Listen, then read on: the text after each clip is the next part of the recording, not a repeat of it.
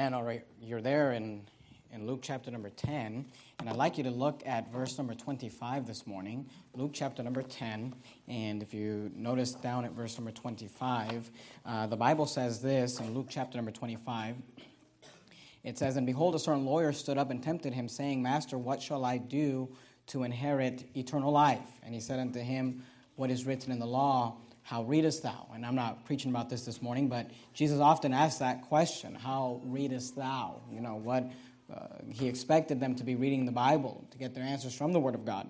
And in verse 27, the Bible says, And he answered and said, Thou shalt love the Lord thy God with all thy heart, and with all thy soul, and with all thy strength, and with all thy mind and thy neighbor as thyself. If you remember last week, we uh, began a, a short two part series on the subject of the greatest commandments. And we saw from a different passage how Jesus had stated that the two great commandments in the law are to love the Lord thy God with all thy heart. And then he said the second one was like unto it, thou shalt love thy neighbor as thyself. Last week, we dealt with what is required of us in regards to loving God when we love the Lord with all our heart, with all our soul, and with all our mind. If you didn't get, listen to last week's sermon, I'd encourage you to go on our website and listen to it. It kind of uh, gives you a little bit of the foundation in regards to what we mean by, by loving God. This week, though, I want to deal with that second part, that second greatest commandment, because here's what Jesus said the entire law is fulfilled in these two commandments. If you can figure out how to love the Lord thy God with all thy heart, with all thy soul, with all thy mind, and love thy neighbor as thyself, then you'll, you'll, you'll, you'll fulfill the rest of the law. Because you're not going to steal from someone when you love them as yourself. You're not going to kill someone when you love them as yourself. You're not going to blaspheme the name of God when you love Him with all your heart and all your soul and all your might. And we talked about that last week. This week I want to deal with that second part. And notice in verse number 27, he said, Love uh, uh, and thy neighbor as thyself. Notice what Jesus says in verse number 28. You have this lawyer who comes to Jesus, and I want you to notice in verse 25 before I get too, too far into it. The lawyer stood up and tempted him. Okay, this guy did not have uh, good motives. He was trying to catch Jesus in his words, he was trying to get him to, to, to, to say certain things, to make him uh, seem a certain way. And, and Jesus said, Well, what is written in the law? What does the law tell you to do? How readest thou? And he said, Well, love the Lord thy God with all thy heart, verse 27, and thy neighbor as thyself, verse 27. And then in verse 28, the Bible says, And he said unto him, Thou hast answered right. This do, and thou shalt live. Jesus says to him, Go, you're right, do that. That's what you need to do. Now, that should have been the end of the conversation uh, right there. But notice, because this man, uh, his motives were not right, because he had ulterior motives, verse 29, but he, willing to justify himself. See, this guy was, in, was not interested in the truth. He was interested in how he looked and how he was perceived. And that's usually when we get ourselves into trouble, when we're willing to justify ourselves. The Bible says, But he willing to justify himself said unto Jesus, notice, and he asked this question. He says, who is my neighbor? Because Jesus says, hey, you're, you're right. The Bible is very clear. Love the Lord thy God with all thy heart, with all thy soul, with all thy might. And then he says, love thy neighbor as thyself. But he, he's trying to get out of that. He's trying to not have to, you know, to be able to say, well, that doesn't apply to me or that, that's not exactly clear. So he asks this question. He says, well, who is my neighbor? And this allows, this is the context in which we get one of the greatest parables that the Lord Jesus told, one of the most famous parables that Jesus told, the parable of the Good Samaritan. And I want you to understand that when Jesus gave this parable, when Jesus gave this lesson, gave this teaching, he was giving it to answer this question who is my neighbor? Who is that neighbor that I'm supposed to love? Who is that neighbor that I'm supposed to love as myself. And uh, for those of you that maybe aren't too familiar with the Word of God, I want you to notice that a parable is a, is a story that Jesus would tell. It's a, a fictional story, it's an illustration that he would give to help teach a spiritual truth. And he begins to tell this story. And I want to very quickly this morning give you four things that we learn from the Good Samaritan in regards to what it means to love our neighbor and what love requires of us. Look at verse number 30, and the Bible says this, and Jesus answering said, and he begins this parable. He says, A certain man went down from Jerusalem to Jericho and fell among thieves, which stripped him of his raiment and wounded him and departed, leaving him half dead. So you have a man traveling down the road. He's traveling from Jerusalem to Jericho. He, he, he just happens to cross the wrong crowd. They, they, they take his clothing, they, they wound him, they steal from him, and the Bible says they left him lying there half dead. Look at verse 31. And by chance there came a certain priest. Now, a priest is a religious leader. A priest is not just a religious leader, but he's a, a, a national uh, type leader, not the national leader, but someone that the society there, that the, that the Israelites would look at as a leader in the community. And the Bible says there, by chance there came down a certain priest that way. And when he saw him, notice what the Bible says, when he saw him, he passed by on the other side. He's going down the road. He sees this man lying in a, in, in a pool of blood. He sees this man, you know, laying there half dead, barely breathing, you know, and, and when he sees him, Here's what he does he crosses the street and goes another way. He, he passes by on the other side. And here's what you gotta understand about this priest he couldn't be bothered. Now, here's what I, here's what I think about this priest. The, these men are traveling from Jerusalem to Jericho.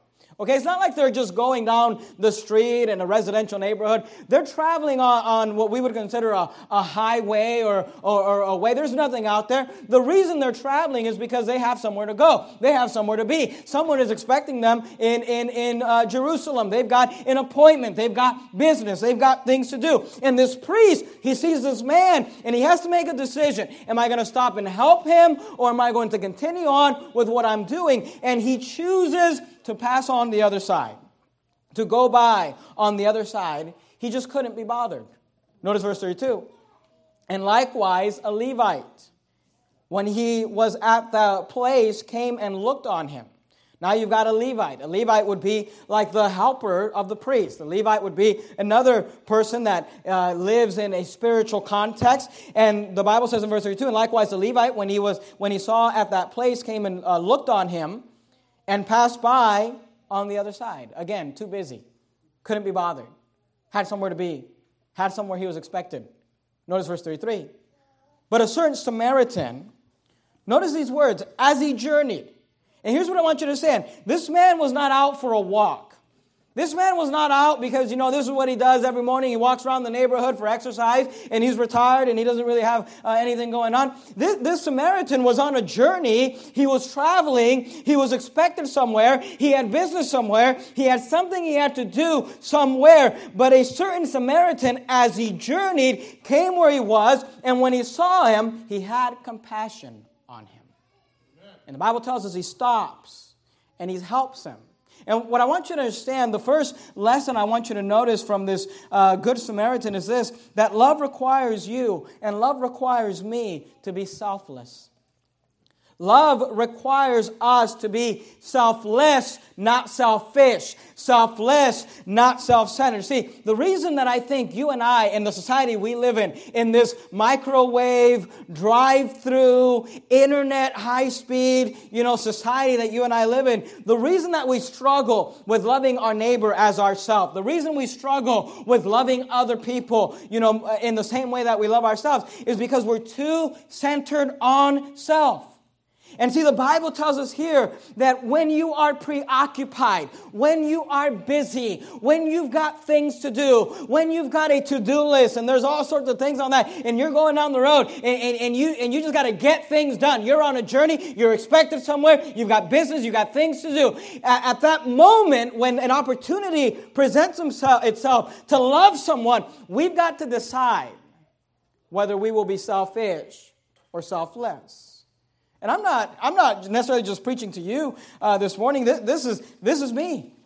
I, I, believe in being organized, and I believe in having a plan. And every, uh, you know, you, you can, you can uh, look in my briefcase and, and grab my notebook that I carry around with me, and what you'll find is a to-do list for every day uh, of the week. Every, every day before I finish my work, I write the next day's to-do list, and my to-do list uh, almost never get done completely. I've got eight or nine things on those lists, and whatever doesn't get done on Monday will get transferred over to Tuesday, and I, I am busy. I, and I'm the type of person where I don't want to stop. You know, I got things to do. I've, I've got places to be, and I, I can't just sit there and talk for a long time, or I can't sit there and be on the phone for a long time. I've just got things that need to be done. But see, in our culture today, and you're busy too, I understand that.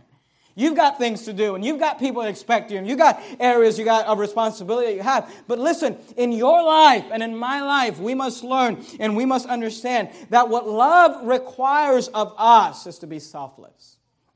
What love requires of us is to be willing to redirect our plans. What love requires of us is to be willing to say, I, I had somewhere I had to be. I had a business I had to take care of. I ha- I'm on a journey, but I'm going to take a break from that journey and help this individual. See, the lesson we can learn from the Good Samaritan is that he was selfless. Not only was he selfless when he was preoccupied, he was also selfless when he didn't necessarily have a reason to want to help. In fact, he might have had a few reasons to not want to help.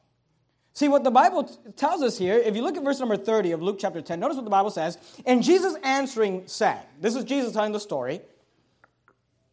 And he says, A certain man, notice he says, just a certain man went down from Jerusalem to Jericho. Now, here's what I want you to understand, okay? If I were to say to you, if I were to say, hey, let me tell you a story, a certain man went from uh, Sacramento to Fresno.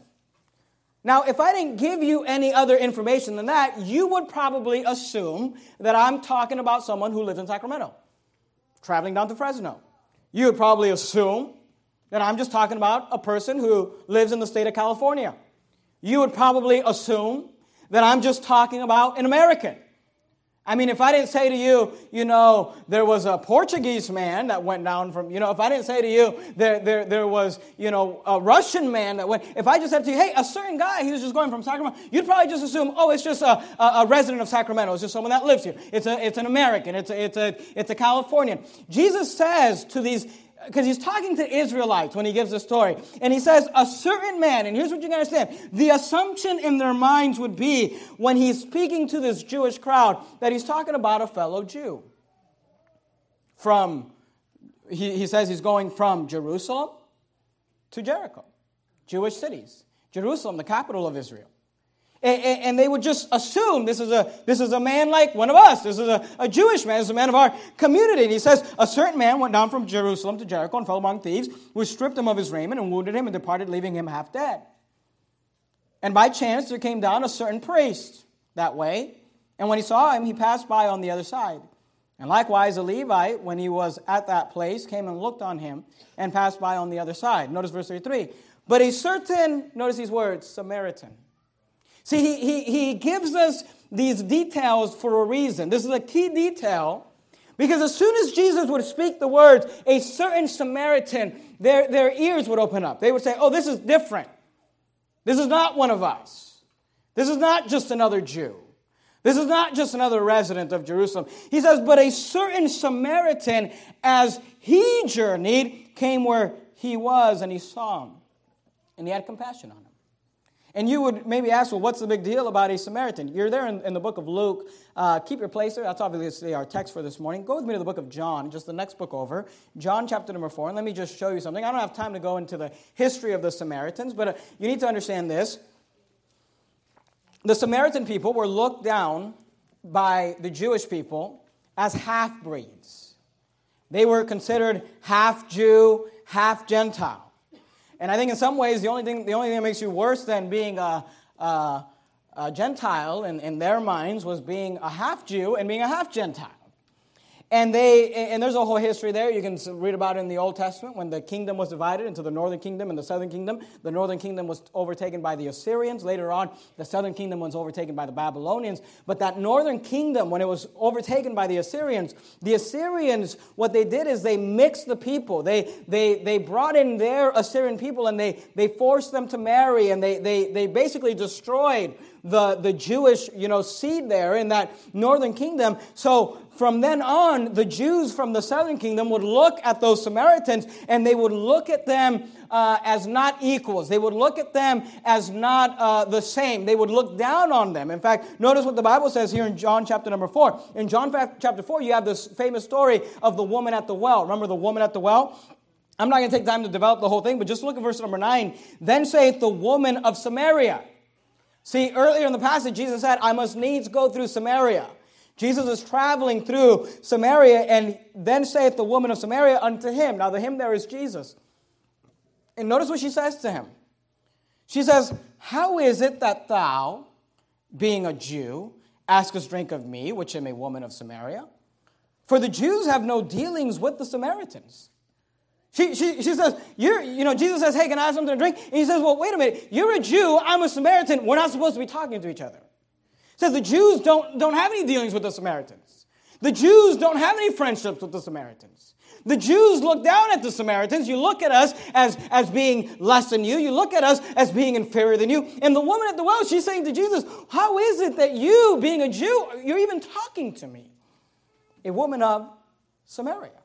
You got to understand the context of the culture at this time. The Samaritans were not friends, the Samaritans were not considered neighbors. But Jesus says, a certain Samaritan. Go back to Luke chapter number 10. He says, A certain Samaritan, as he journeyed, came where he was, and when he saw him, he had compassion on him. It's hard for us to kind of grasp this in, in America in 2016, but allow me to give you an illustration. The, the, the best idea that I could maybe give you is imagine if you were a black man that was living in the late 1950s or early 1960s in the Deep South.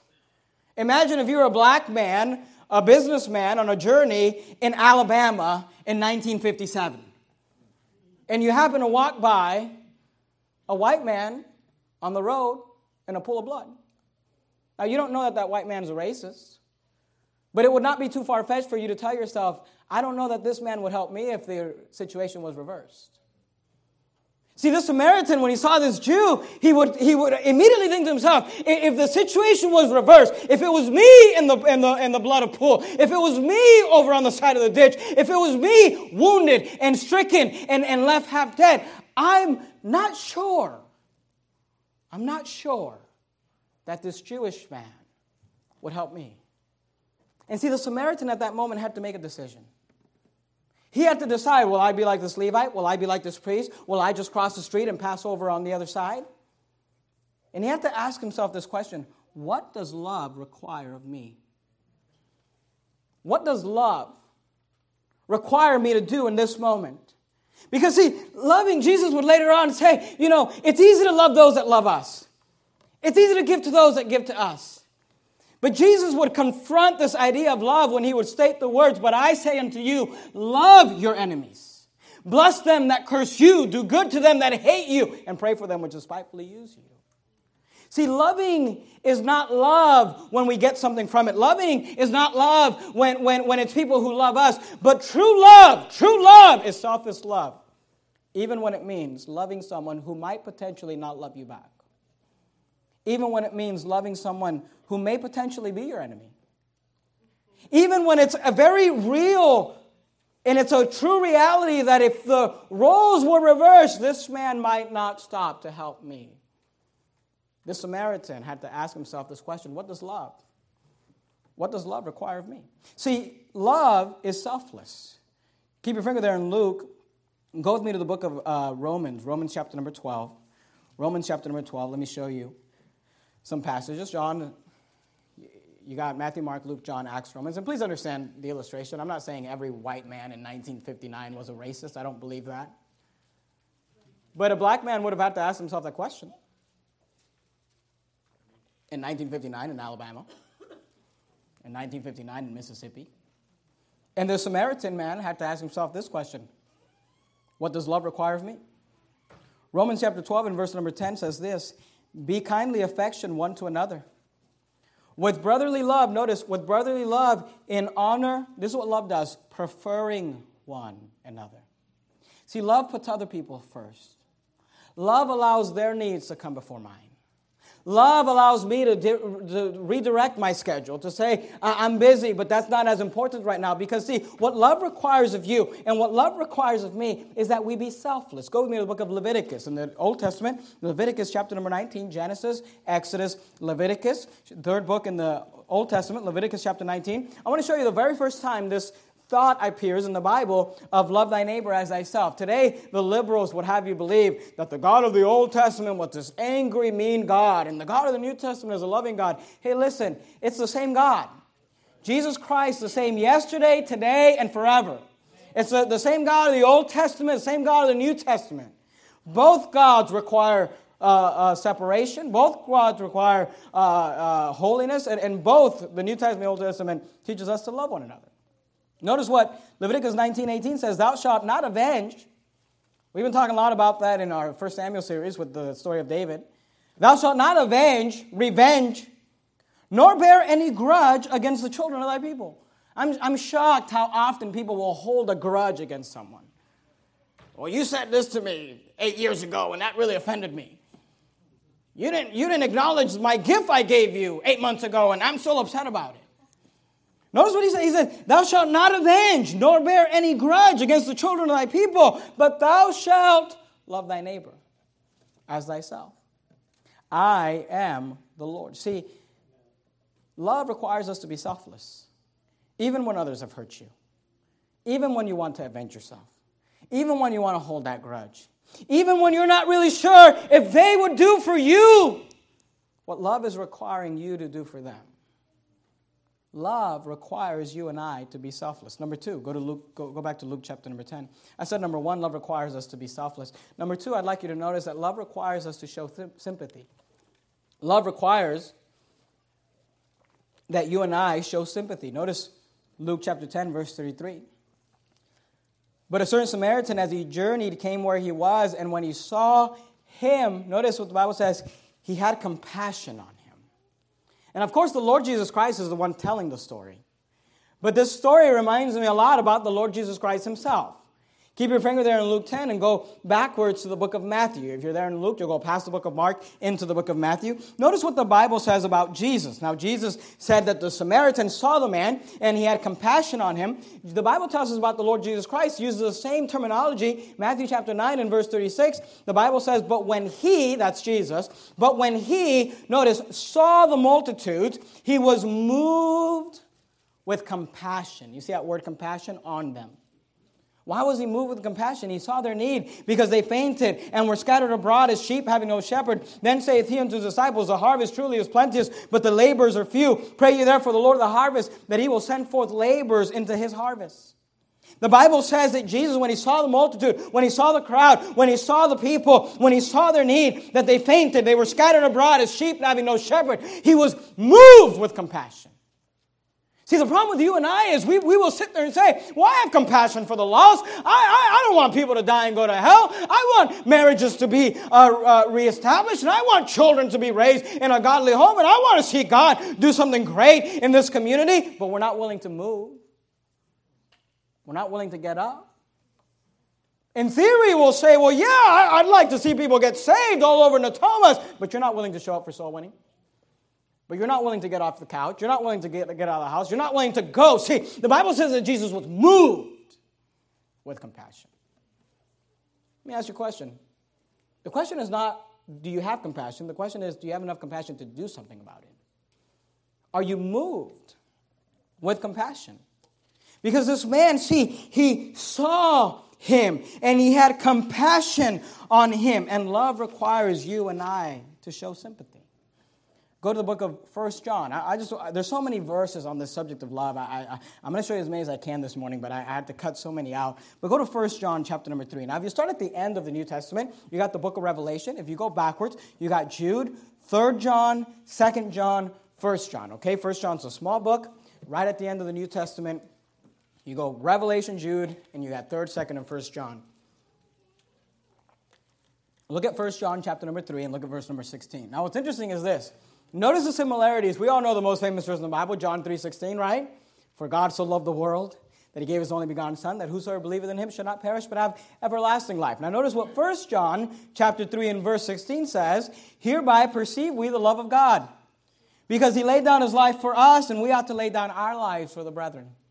John 3.16 tells about how God laid down his life for us. 1 John 3.16 tells us about how we should lay down our lives for the brethren. Notice verse 15.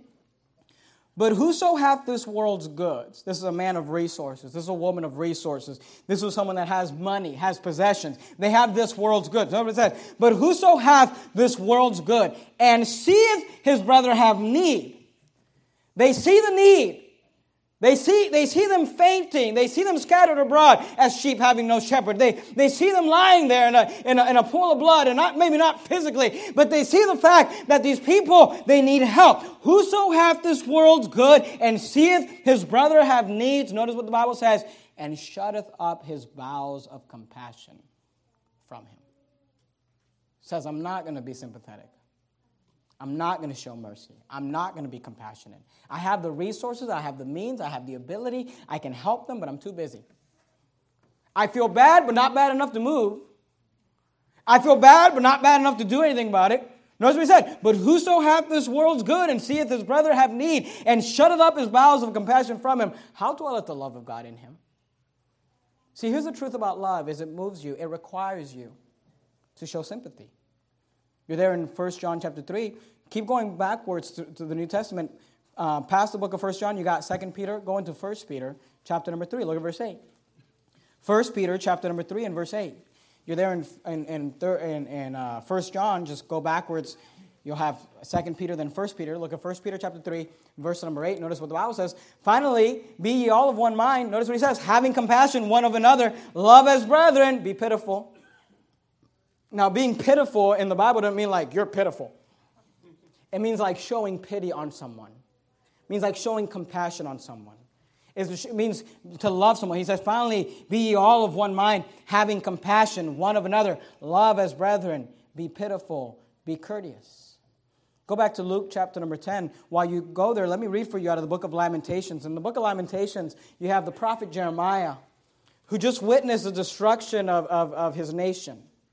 And he, he prophesied it, and now he's seen it in the book of Jeremiah. And then the book of Lamentations, he's lamenting what happened. That's what the book of Lamentations is about. And he makes a statement. He says, Is it nothing to you, all ye that pass by? He says, Those of you that are walking by, and it reminds me of that priest, it reminds me of that Levi. He says, Those of you that are walking by and you see the state of our nation, you see the fact that people are in need, you see the fact that houses have been destroyed and families have been destroyed and children have been taken captive, and you just walk on by anyway. He says, Is it nothing to you, all of you that pass by? The same question we have to ask ourselves today in America in 2016. As you see the state of our society and you see the state of our nation, see the state of the marriages and the children being raised in the country that you and I live in, does it mean anything to you? Does it arouse any sympathy in your heart at all?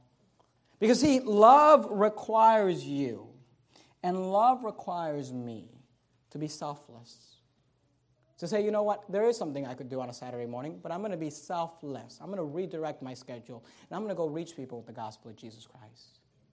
See, love requires you and I to show sympathy, to have compassion, to not just look at the need and say, yeah, there's a real need there. Man, people are dying going to hell there. Man, people could really be helped there. I could really help those individuals. I've got the resources, I've got the finances, I've got the things, I've got the skills. I could help them. Love requires you to move. Number three, if you're there in Luke chapter 10, notice verse 34. And went to him. That's the Samaritan. That's action. He didn't just see him, he went to him. He didn't just see him, he took action. He moved and went to him. Notice what he does and bound up his wounds, pouring in oil and wine, and set him on his own beast, and brought him to an inn and took care of him. You know what love requires of you and I? Not only does love require you to be selfless, not only does love require you to show sympathy, love requires for you and I to be servants, to serve others. See, he saw him, he was moved with compassion on him. He went to him and then he served him. He set him on his own beast, making his own resources available. He brought him into an inn and he took care of him. That's what you and I are supposed to do. You and I are supposed to go out and serve those you say, but, but, but, but, but you don't understand. He, he wouldn't do that for me. But see, love is not something that you do, you know, as long as they're going to do back for me, and I'm going to give as long as you give back to me. That's not love. Love does, with no expectation. Love does when you're not even sure that they would do for you. Love serves with no expectation of ret- being returned. Please go with me to the book of Galatians. Let me share a few verses with you. Galatians chapter number 5. You're there in Luke. You're going to go past the book of John, Acts, Romans, 1st, 2nd Corinthians, Galatians. Galatians chapter number 5. See, the idea that you and I have about love today is it's, it's, it's, an, it's an odd, it's not, it's foreign to the Word of God. You and I consider love, you know, I love those who love me, and I love those who I get along with, and I love people that are just like me. They like the things that I like. They dress the way that I dress. They look like I do. They think like I think. And those are the people that I love. And that's how usually fundamental Baptists act. Well, I love, as long as you agree with me on everything, as long as we can go right down the line on every little doctrine, every little thing, then you're my friend. But you, you, you think it's pre trib? I, I don't know about that. But see, God says our job is to love those, even those that might not love us back, even those that might not do good for us. Galatians chapter 5, are you there? Look at verse 6. Luke, John, Acts, Romans, 1st, 2nd Corinthians, Galatians. Galatians chapter 5, look at verse 6. Notice what the Bible says. For in Jesus Christ neither circumcision availeth anything, nor uncircumcision. He says, I, don't care what side of the aisle you're on. He said, I don't care if you're a Jew or a Gentile. He said, Jesus Christ, none of that matters. Neither circumcision of anything, nor uncircumcision, but faith, notice, but faith which worketh by love. See, the only thing required for salvation is faith. You don't have to serve to be saved. You don't have to do anything to be saved. By grace are you saved through faith. And that not of yourselves, it is the gift of God, not of work. There's nothing I have to do to be saved. She said, Well, then why do you work? Why do you go? Why do you serve? Why do you sacrifice? It's one word love. Notice what he says, Galatians 5 6. For in Jesus Christ neither circumcision anything, nor uncircumcision, but faith which worketh by love. See, you, you to know what? You say, well, you don't, need, you don't need to work in order to be saved. I never said you did. But you know why your faith doesn't work? Because you don't have love. You know how people who have faith work anyway, even though they don't have to, because of one word love? Look down at verse number 13, same chapter, Galatians 5 13. He says, For brethren, ye have been called into liberty. He said, Brethren, you have been called into liberty. You don't have to do anything. You're free. You're not required to do anything. You're not anybody's servant. Nobody's forcing you to do anything. He says, For brethren, you have been called into liberty. Only use not liberty for an occasion to the flesh, but by love serve one another. You say, Well, Pastor I don't understand. I come to Verity Baptist Church. You sit there and tell me I don't have to repent of my sins. There's nothing I can do to lose my salvation. There's no work I have to do. There's nothing, uh, no, no church attendance I have to go to. There's nothing I have to do to be saved. But yet when I come here, you tell me, come to church on Sunday night, come to church on Wednesday night, go soul winning, read your Bible, love others, serve others. And you're asking me to do all these works. Because the Bible says that love serves others. Notice verse 13. For brother, you have been called into liberty. You don't have to do anything. Only use not that liberty for an occasion to the flesh, but by love serve one another. For all the law, don't miss this. For all the law is fulfilled in one word, even in this. What, what word is that? It's love. Thou shalt love thy neighbor as thyself. What motivates us to work? What motivates us to give? What motivates us to sacrifice? What motivates us to spend? What motivates us to do these things? It's this idea, love. Because, see, love requires you to serve. You're there in Galatians, go to the book of 1 Thessalonians, chapter number 1. 1 Thessalonians chapter 1, you're in Galatians, go past the book of Ephesians, into Philippians, Colossians, and then 1 Thessalonians. 1 Thessalonians chapter number 1. 1 Thessalonians chapter number 1. And I know that some people would maybe look at a sermon like this and say, I don't know, Pastor Amen, you're going kind of liberal, talking so much about love. It's been two weeks now you've been talking about love. Be surprised how much the Bible talks about love. 1 Thessalonians chapter 1, look at verse 3. Notice what the Bible says, remembering without ceasing your, notice these words, work of faith and labor of love. Don't tell me you love when you don't labor. Don't tell me you love when you don't serve. Oh, I, I love. What, what, are you doing for God? Well, you know, I'm just kind of not doing much. Then you don't love. you know what love does? It works. Faith doesn't have to work, but love does. He says, remembering without ceasing your work of faith and your labor of love, patience of hope in our Lord Jesus Christ in the sight of God and our Father. The question that you and I have to answer every day of our lives is how can I serve others? How can I love my neighbor as myself? How can I treat? Because here's what love requires of you love requires you to be selfless, love requires for you to show sympathy, love requires for you to serve and to be a servant. Can you head back to Luke chapter number 10? Luke chapter number 10, look at verse number 35. Let me show you one more thing that love requires from this parable. We said number one, love requires you to be selfless. Number two, love requires you to show sympathy. Number three, love requires you to be a servant. Number four, love requires you to sacrifice. Love requires you to sacrifice. Luke chapter 10, look at verse 35. Notice what the Bible says. And on the morrow, when he departed, the Samaritan has now taken the Jewish man to the inn. He bound up his wounds. He uh, took care of him, but he had to leave because he was a busy man. And on the morrow, when he departed, notice what the Bible says he took out two pence, that's money, and gave them to the host, and said unto him, Take care of him, and whatsoever thou spendest more, when I come again, I will repay thee. You know what love does? It sacrifices. He took his money and said, I'm going to use this money. It belongs to me. I can use this for my own pleasure, for the things that I want, but I'm going to spend it on this guy. No guarantee that he'll pay it back. No guarantee that he'll, he's not even going to ask him to pay it back. He said, I'm just going to. Here's what love does it spends. Here's what love does it sacrifices. See, you cannot love without giving. Again, the most famous verse in the Bible For God so loved the world. Notice that he gave. Because that's what love does it gives. That's what love does. It spends. That's what love does. It sacrifices. You can't, don't tell me you love if you don't sacrifice. Love requires sacrifice. Go to John chapter number 15. You're there in Luke, just go one book over. John chapter 15. Look at verse 12. Notice what Jesus said. John chapter 15 and verse number 12. He says, This is my commandment. This is my commandment that you love one another as I have loved you.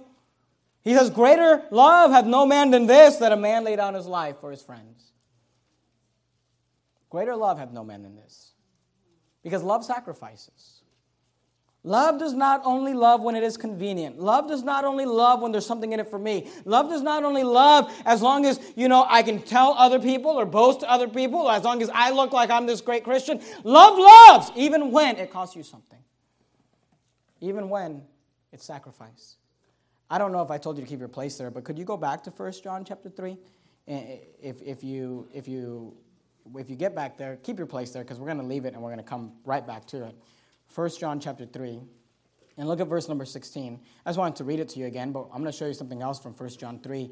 But notice what he says Hereby perceive we the love of God because he laid down his life for us, and we ought to lay down our lives for the brethren. See, love requires you to sacrifice. Paul said this I will very gladly spend and be spent for you. Because love sacrifices. Love requires you to sacrifice, and love requires you to serve, and love requires you to show sympathy, and love requires you to be selfless and to put others first and to redirect your own schedule. You say, Well, I'm busy. I, I know you're busy. We're all busy. But here's the question what does love require of you? Can you go back to uh, Luke chapter 10, look at verse number 36. Keep your place there in 1 John, all right? We're going to come right back to it. Jesus gives this parable. What, a, what, a, what an answer. The question is, you know, well, who is my neighbor? Willing to justify myself. Well, who is my neighbor? Who is that person that I'm supposed to, you know, give to? And who's that person that I'm supposed to help? And who's that person that I'm supposed to love? Who is my neighbor, Jesus? Willing to justify himself? And Jesus gives a tremendous answer in this parable of the Good Samaritan. I want you to notice the application that Jesus makes to his sermon. Luke chapter 10, look at verse 36. He, he ends the story of the Good Samaritan, then he asks a question in return.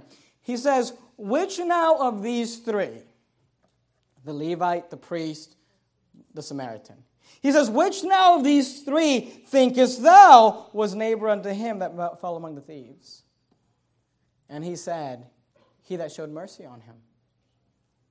You see, it wasn't his countrymen, it wasn't even the religious leaders. It might have been someone that he would have considered an enemy, but the one that showed him mercy, that was his neighbor. Then said Jesus unto him, Go and do thou likewise. See, here's what you got to understand about, about love. And here's what you got to understand about uh, uh, about this idea of love. Keep, keep, your finger there in Luke. We're going to come right back to it. We're almost done, all right? We're, we're, we're not going to be much longer. But I, I, want you to understand something about love. Go, go to the book of Romans, uh, chapter number 13. You're there in Luke, Acts, Romans, Romans 13. So here's what you got. You got Luke 10, you got Romans 13, you got 1 John chapter 3. We're almost done. I just want to show you this ideas about love. Uh, you know, I don't know when's the next time I'm going to preach on love. So uh, got to got to show it to you now, okay? Romans chapter 13, look at verse 8. Actually, Romans 13, look at verse 10, okay? Real quickly. Romans chapter 13, look at verse 10. Notice the subject's about love. Love worketh no ill to his neighbor, therefore love is a fulfilling of the law. Love worketh no ill to his neighbor, therefore love is a fulfilling of the law.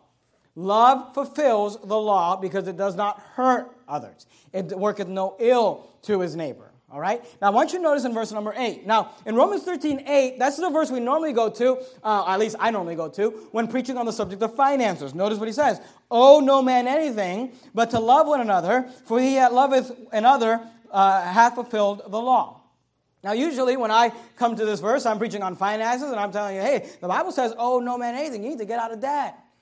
You need to cut up those credit cards. You need to, you know, learn to live within your means. And you got to, you know, God doesn't want you to owe anyone. And that's true. And I'm not preaching on finances, but listen, you got to get out of debt, okay? You know one of the reasons you can't sit there and love someone? You know one of the reasons you can't sit there and help? You know why you can't be a good Samaritan? You can't take time off of work for soul winning, time off of work for a special mission trip, time off. You know why you can't? Because you're so strapped for cash, you can't take any time off of work. You, you don't have a, you, and I'm not trying to I'm not trying to offend you, but you know one of the reasons that the Good Samaritan was able to be the Good Samaritan, he had some money in his pocket to be able to pay for a hotel. He had a he had a beast he was riding on. Look, you gotta, you gotta get your finances in order so you can help others. Not so you can live in a bigger house and spend more money, so you can serve others. You can have this world's goods and have compassion on those that could use it and have compassion on those. Jesus taught us to, to, he says, they that are rich in this world, be not high minded. He says, be willing to distribute, willing to, willing to communicate. Anyway, I'm not preaching about that. Look at verse 8. Owe no man anything but to love one another. See, I've, I've been asking this question today and last week. What does love require of you? And here's why I've been asking the question. Because the Bible tells us here, even if you're completely out of debt, even if you owe no one anything, God says there is something that you owe and that I owe every man, woman, and child we come across, and that is to love them. He says, owe no man anything but to love one another. He says, you'll never stop owing love. You will always owe love. You'll always be in debt of loving others and loving your neighbor. He says, he says, get out of all the other debt. He says, oh no man anything, but you'll never get out of this debt but to love one another. For he that loveth another hath fulfilled the law. And here's what he's saying. See, you know, if you have a mortgage payment or you have a credit card payment or a car payment, they require a payment from you every month. Why? Because you owe them something. You're not giving them a love offering. You're not sending in the, oh, here's the love of, just because I, I, love, you know, I love Bank of the West so much. I'm just going to send them this, you know, this uh, $1,200. No, no, no. You owe it to them. It's required.